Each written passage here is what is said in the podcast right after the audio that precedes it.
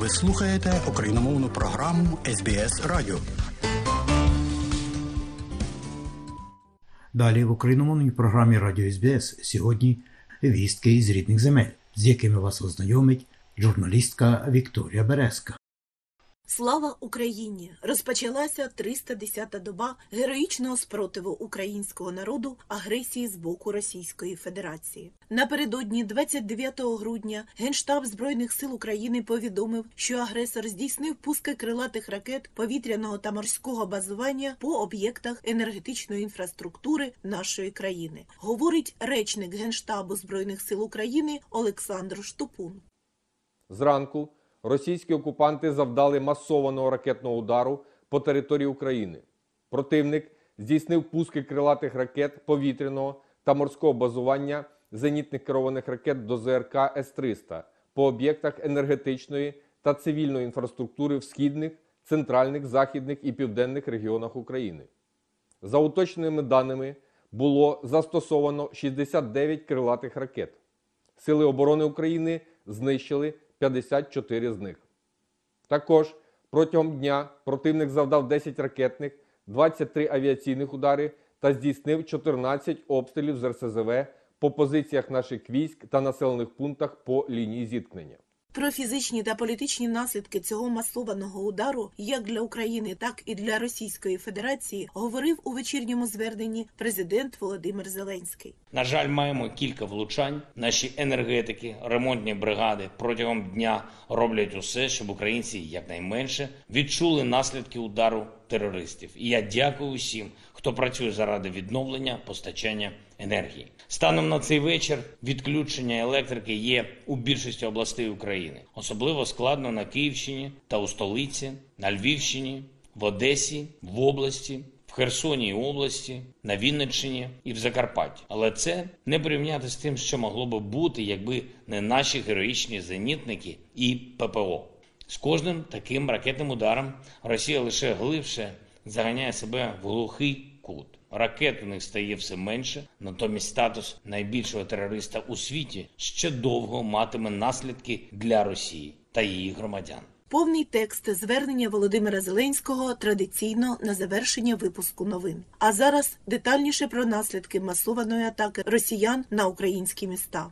На Івано-Франківщині ворожа ракета поцілила в енергетичний об'єкт в області. Виникла пожежа на площі 50 квадратних метрів. Постраждав працівник об'єкту. Його ушпиталено з численними осколковими пораненнями. Ще одна ракета пошкодила приватну житлову будівлю на території Тлумацької територіальної громади, але не вибухнула. На момент влучання людей у будинку не було. У Голосіївському районі столиці пошкоджено промислове підприємство, а також дитячий майданчик в Печерському районі. Відомо про трьох постраждалих, у тому числі 14-річну дівчинку. Всіх постраждалих ушпиталено.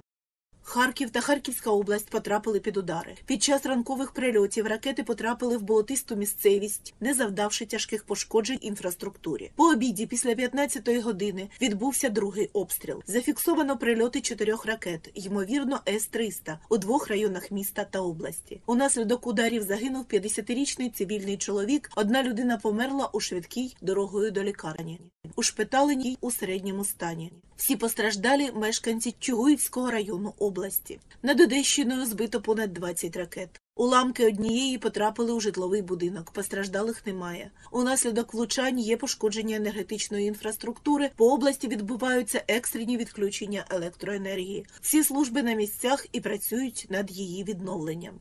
У Херсоні через обстріли міста пошкоджено обласний кардіологічний диспансер. Постраждали двоє людей: охоронець та працівник котельні. У будівлі зруйновано покрівлю, вікна та фасад одного з корпусів. Окупанти завдали 28 ударів по 13 населених пунктах Донеччини, атакували житлові квартали з авіації, іскандерів, реактивної та важкої артилерії. За попередніми даними постраждалих серед цивільних мешканців немає, але поранено двох поліцейських. Знищено та пошкоджено житлові будинки, два заводи, магазин, торгові павільйони, службовий автомобіль, ринок, супермаркет. Дві ракети влучили в центр розміщення переселенців у місті Костянтинівка Донецької області, де перебували 40 42 людини. Один мирний житель отримав поранення. Ще дві ракети ворога влучили поблизу колишнього кінотеатру та у двір гуртожитку. На Львівщині сили ППО знищили 4 шести ракет. Дві потрапили в електропідстанцію. Внаслідок аварійні відключення електроенергії. Без світла залишилися 282 населених пункти, з них 76 частково. Тимчасово електропостачання позбавлено понад 470 тисяч абонентів. Трамваї та тролейбуси у обласному центрі не курсували. Були перебої з водопостачанням. Місто тимчасово перейшло на роботу дизель-генераторів на об'єктах критичної інфраструктури, розповідає міський голова Львова Андрій Садовий. Всі наші медичні установи перейшли на роботу в екстремальному режимі. Ті операції, які почалися в лікарні ще до обстрілу, вони всі були успішно продовжені. Автоматично включилася система дизель-генерації. Ми відновили подачу тепла. ТЕЦ-1, ТЕЦ-2 працюють. Відновлюємо вже водопостачання в повному об'ємі. На маршрути вийшли спочатку тролейбус, в подальшому трамваї. Мешканці міста Львова будуть відчувати брак електропостачання. А так місто входить в нормальний режим життя під час війни. Я би так це назвав. Колишній голова служби зовнішньої розвідки України, генерал армії у відставці Микола Маломуш в етері прямого каналу дав комплексну оцінку українській системі протиповітряної оборони. Були деякі прильоти по всій Україні, але це виключний випадок. Ми вже працювали багато ешелоновану систему. Вона ж не є 100%, але діє і складається з тих засобів, які ефективно перекривають якраз небо наше на більш статичних напрямках. Ще поки ракети рухаються із-за кордону, наприклад, з Російської Федерації, з Чорного моря. Ми слідкуємо і пуски, траєкторії, і саме головне наносимо відповідні удари насамсами німецькими ракетними системами Айріс, які збивають балістичні ракети. Нові системи поступили із Іспанії. Тепер поступають із Франції вже частково. В даний момент ми вже формуємо за рахунок іноземних високоточних видів озброєння і за рахунок наших ЗРК ігла, які можуть ефективно збивати на тактичному рівні. Але є і загроза прольотів окремих ракет, наприклад, калібрі. Вони надзвичайно складно ідентифікуються і дуже тяжко їх збивати. Якщо не дай Бог буде удари, наприклад, з Білорусі міг 31 кінжалами, це надзвичайно складні для ППО системи. Ми готуємося до таких варіантів. Загалом генерал Маломуш наголосив, що очікуваної за кілька місяців американської системи Петріот буде недостатньо для того, щоб закрити небо. Їх потрібно щонайменше п'ять. Наразі більше надій покладається на поставки засобів протиповітряної оборони, про яку вже домовлено з Італією та Францією.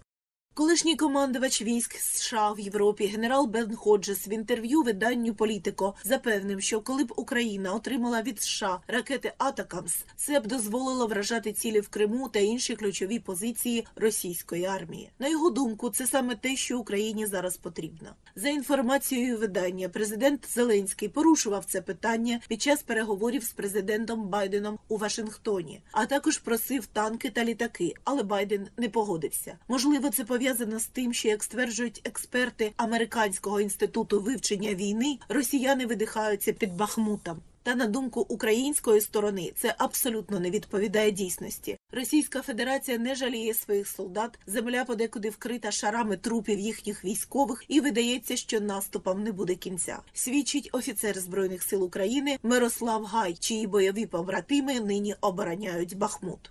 Бої точаться важкі запеклі. Сказати, що там росіяни прямо видихнулися, як це каже цей інститут дослідження війни. Я б не міг би так сказати. На жаль, достатньо дорого нам коштує утримувати кожен метр своєї землі, відбивати їх. Був дійсно момент, коли росіяни трошки посунулися в районі Бахмута, зайшли на околиці міста. Їх в багатьох місцях змогли відтиснити, але ситуація достатньо важка.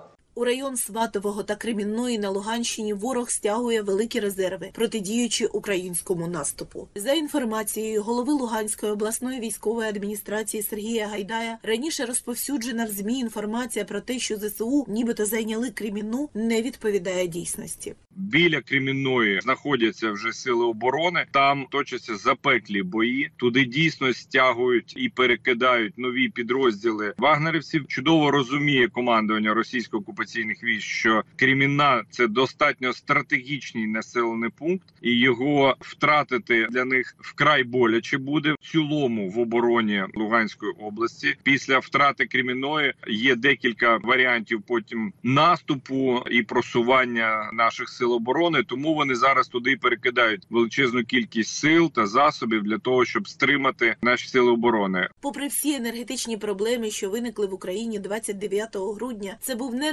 найскладніший момент з початку повномасштабного вторгнення в Україну збройних сил Російської Федерації. Директор з управління об'єднаною енергосистемою України, головний диспетчер НЕК Укренерго Віталій Зайченко, звітуючи про підсумки року, перелічив найскладніші моменти, що виникали протягом року, і зазначив, на його думку, українська енергосистема є єдиною в світі, здатною працювати за таких нищівних обстрілів, які створює російська агресія. Було кілька моментів складних. Перший, який ми думали, що він був найскладніший, це з початком агресії. Дуже тяжкий період був захоплення Запорізької атомної станції і одночасна втрата двох енергоблоків на атомній станції. Наша команда диспетчерів дуже добре впоралася з цією задачею, втримала систему, втримала частоту, і наші європейські колеги навіть не побачили того, що в нас сталася така потужна зміна в енергосистемі. Ми працювали в ізольованому режимі, але вони моніторили нашу роботу. Тоді ми думали, що це саме тяжка аварія, ми її якось пережили. Але після цього почалися ракетні обстріли наших наших підстанцій, електростанцій. І найскладнішим був день 23-24 листопада. Вся команда НЕК «Укренерго», а це фактично було дві зміни диспетчерів, які ліквідовували цю аварію з різних місць енергосистеми. І все керівництво режимних диспетчерських служб департаменту. Я особисто. Ми всі були разом з диспетчерами, допомагали. Наша it команда забезпечила нам можливість роботи в таких складних умовах. І завдяки тому, що от була командна робота, ми це все зробили. Удар 5 числа був не менш потужний, ніж 23-го. Система втрималася, і ми систему втримали. І наші європейські колеги навіть не помітили, що в нас була аварія. Це жодна система не переживала такого. От не було скільки ракетних ударів, як витримала наша система. Прикордонні райони України, включно з тими, що вже були звільнені від окупантів і надалі зазнають ворожих атак, говорить директор департаменту аналізу та оцінки інформації адміністрації Державної прикордонної служби України генерал-майор Леонід Баран. Підрозділи Державної прикордонної служби України забезпечують безпеку на ділянках державного кордону, де ситуація залишається напруженою. Початку цього місяця ворог більше 150 разів завдавав ударів по прикордонню Чернігівської та Сумської областей. Окрім цього, останнім часом фіксуємо спроби застосування ворогом диверсійно-розвідувальних груп, передусім на ділянках в межах Харківщини. Їх виявляють, наносять вогневе ураження і вони чекають. По кордону з Білорусією то ситуація залишається повністю контрольованою, хоч і дещо напруженою, і передусім особливо в інформаційному полі. Курйозний випадок стався учора на Росії над територією авіабази Енгельс 1 у Саратівській області. Росіяни збили власний літак-винищувач су 27 Як повідомляє джерело в Міноборони Російської Федерації, в небі над авіабазою було помічено цитую. Невпізнаний об'єкт, враховуючи досвід двох попередніх прильотів, вирішили збивати. Виявилося наш су 27 В результаті помилки росіян пілот їхнього літака загинув. Причиною того, що російська ППО не розпізнала свого літака, названо хмарну погоду. Тим часом розгортаються непрості воєнні взаємини між Україною та Республікою Білорусь. У четвер, 29 грудня, сталися три інциденти, що за більш детального розгляду пов'язуються в одну логічну подію. Український центр національного спротиву повідомив, що в Білорусі помічено групу іранських інструкторів, які навчають російських військових і координують запуски іранських дронів камікадзе у селі Микулічі Гомельської області. З іншого боку, губернатор Брянської області Російської Федерації Олександр Богомаз заявив про обстріл регіону дронами. Російські телеграм-канали стверджують, що ними знищено установку С-30. Натомість Міноборони Республіки Білорусь заявило, що, начебто, того ж дня, у четвер, 29 грудня, українська ракета комплексу С-300 близько 10 ранку впала на території Білорусі у селищі Горбаха Іванівського району Брестської області. Білорусь, нібито розглядає дві версії заявленого зальоту: чи то він є аналогічним недавньому інциденту в Польщі, чи то ж ракету збито внаслідок роботи систем ППО Білорусі. Речник повітряних сил України Юрій Ігнат заявив, що жодним чином не вірить у версію Білорусі, але ситуація потребує перевірки. Втім, вона не видається неймовірною. Робота протиповітряної оборони така інтенсивна, і сьогодні, в тому числі, такі речі можливі. Тут виключати не можна. Тут хочу нагадати, що хай білоруський диктатор ображається сам на себе. Ну він же надав бази Росії, так фактично, яка окупувала вже його республіку. Так надав аеродроми для авіації для розташування зенітних ракетних комплексів, а також іскандери там розташовані в Білорусі, а також територія Білорусі частенько використовується для атак крилатими ракетами саме через територію Білорусі, як і через Молдову. До речі, теж літали крилаті ракети, які атакували саме західні області нашої держави. Щодо загрози вторгнення в Україну з боку Республіки Білорусь говорить заступник начальника головного оперативного управління Генерального штабу збройних сил України, бригадний генерал Олексій Громов. Вздовж державного кордону України з Республікою Білорусь обстановка залишається контрольованою та стабільною. Ворог продовжує підвищувати свій рівень підготовки, проводячи навчання на білоруських полігонах. На сьогодні угруповання російських військ, які розгорнуто в Білорусі, Брянській та Курській областях Російської Федерації, вдвічі менше того угруповання, що було задіяно для наступу на Київ в лютому поточного року. 22 тисячі проти 45,5 тисяч окупантів. Навіть у разі залучення всіх бойових білоруських військових частин зі складу сухопутних військ та сил спеціальних операцій, спільне угруповання військ агресора буде налічувати близько 30 тисяч осіб, що все одно менше того, яке брала участь в повномасштабному вторгненні. Крім того, на сьогодні Росія вивезла з білоруської території усі запаси боєприпасів до артилерійських систем та реактивних систем залпового вогню, які були створені в інтересах збройних сил Російської Федерації напередодні нападу на Україну. В свою чергу Мінськ має обмежені можливості із забезпечення боєприпасами наступального угруповання військ зі своєї території. Перспективи залучення збройних сил Білорусі до війни в Україні безпосередньо залежать від спроможності збройних сил Російської Федерації просунутись на Донецькому напрямку, а також від активності дій Сил оборони України. Водночас російська сторона розширює контроль над військовими аеродромами Республіки Білорусь. Тривають роботи з додаткового обладнання аеродромів в Мачулищі, Барановичі, Лунінець та прилеглої інфраструктури. При цьому Мачулищі планується перетворити в ключовий логістичний хаб для потреб збройних сил Російської Федерації.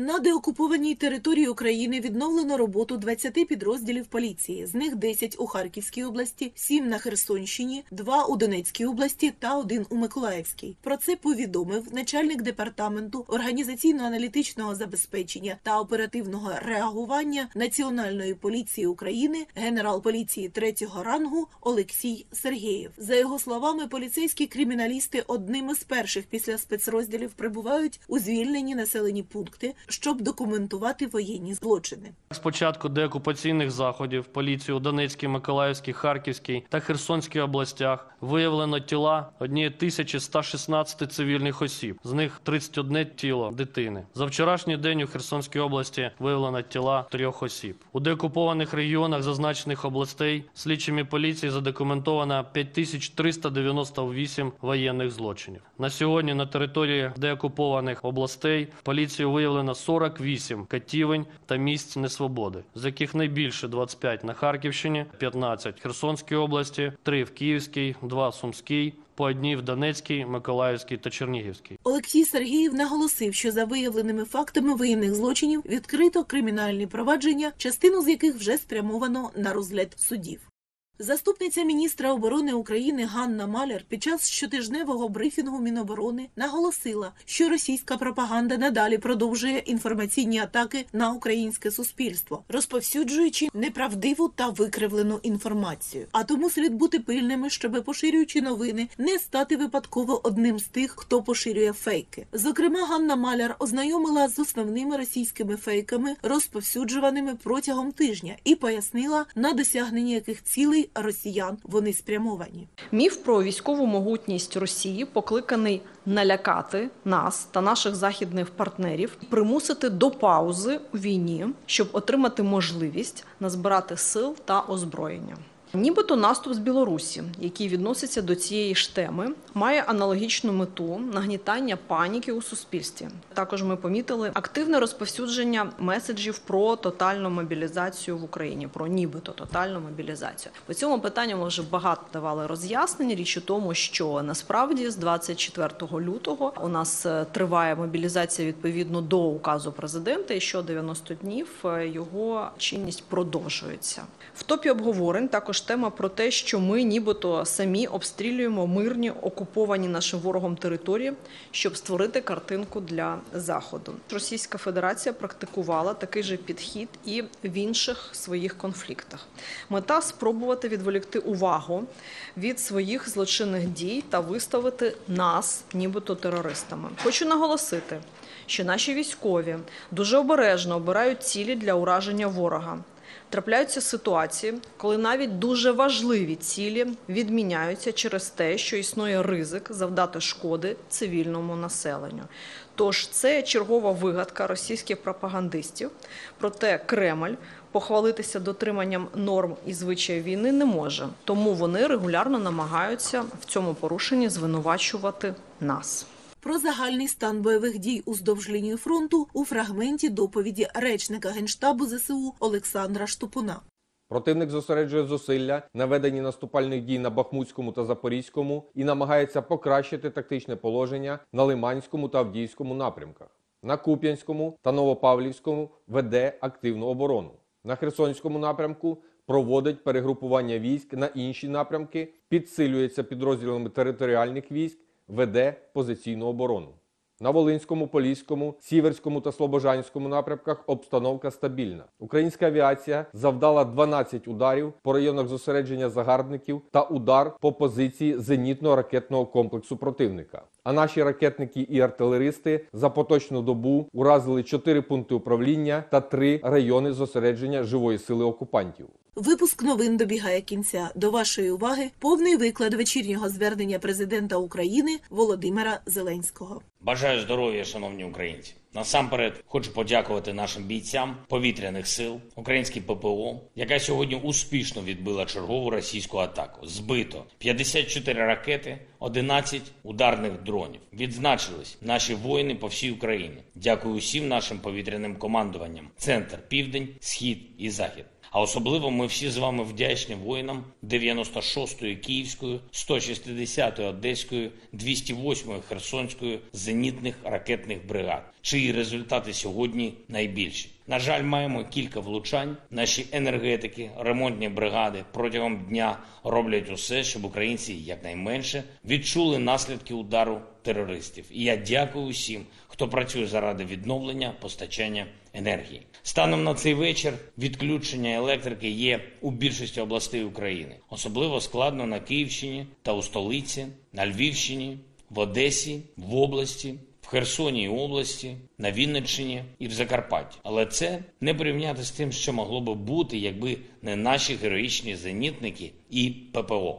З кожним таким ракетним ударом Росія лише глибше заганяє себе в глухий кут. Ракет у них стає все менше, натомість статус найбільшого терориста у світі ще довго матиме наслідки для Росії та її громадян. І кожна ракета тільки закріплює, що все це має завершитись трибуналом. Саме так і буде. І попри всі удари, щодня держава працює, офіс. Кабмін, всі працюють. Зокрема, у мене сьогодні були дві великі наради: економічна, оборонна. Працюємо, щоб у наших захисників було більше можливостей, більше зброї, більше дронів. Ситуація на передовій за добу без суттєвих змін. Найбільш гостра Бахмут, Соледар. Вся лінія на Донеччині. Ворог не відмовився від божевільної ідеї захопити Донеччину. Тепер вони ставлять собі завдання під новий рік. Я дякую всім нашим хлопцям, які котрий вже місяць доводять окупантам, що це ми будемо ставити і досягати цілей на своїй землі. Дякую усім, хто захищає український Донбас, усім, хто захищає нашу Харківщину, усім, хто тримає наш південь, хто захищає наш кордон. І, до речі, дякую тим прикордонникам, які разом з усіма силами оборони б'ють ворога на фронті. Дякую бійцям Білгород-Дністровського і Мукачевського прикордонних загонів. Дорогі українці, залишилось два дні цього року. Можливо, ворог, можливо, ще раз спробує зробити так, щоб новий рік ми зустрічали у темряві. Можливо, окупанти планують черговими ударами по наших містах змусити нас страждати. Але що б там не планували вони, ми знаємо про себе одне: ми вистоїмо обов'язково, виженемо їх без сумнівів, і вони нестимуть покарання за цю страшну війну. Максимальне. Я дякую всім, хто захищає нашу державу. Дякую всім, хто воює за нашу незалежність. Слава Україні! На цьому випуск новин закінчено. Вікторія Березка для СБС Радіо. І далі нагадуємо, що україномовна програма Радіо СБС щодня подає вістки з рідних земель та огляд новин бюлетеня SBS Радіо. Заходьте на нашу веб-сторінку www.sbs.com.au і також на нашу сторінку у Фейсбуці. Ви можете слухати наші радіопрограми також і через мобільні додатки App і Google Play. Слухайте Радіо СБС сьогодні і завжди.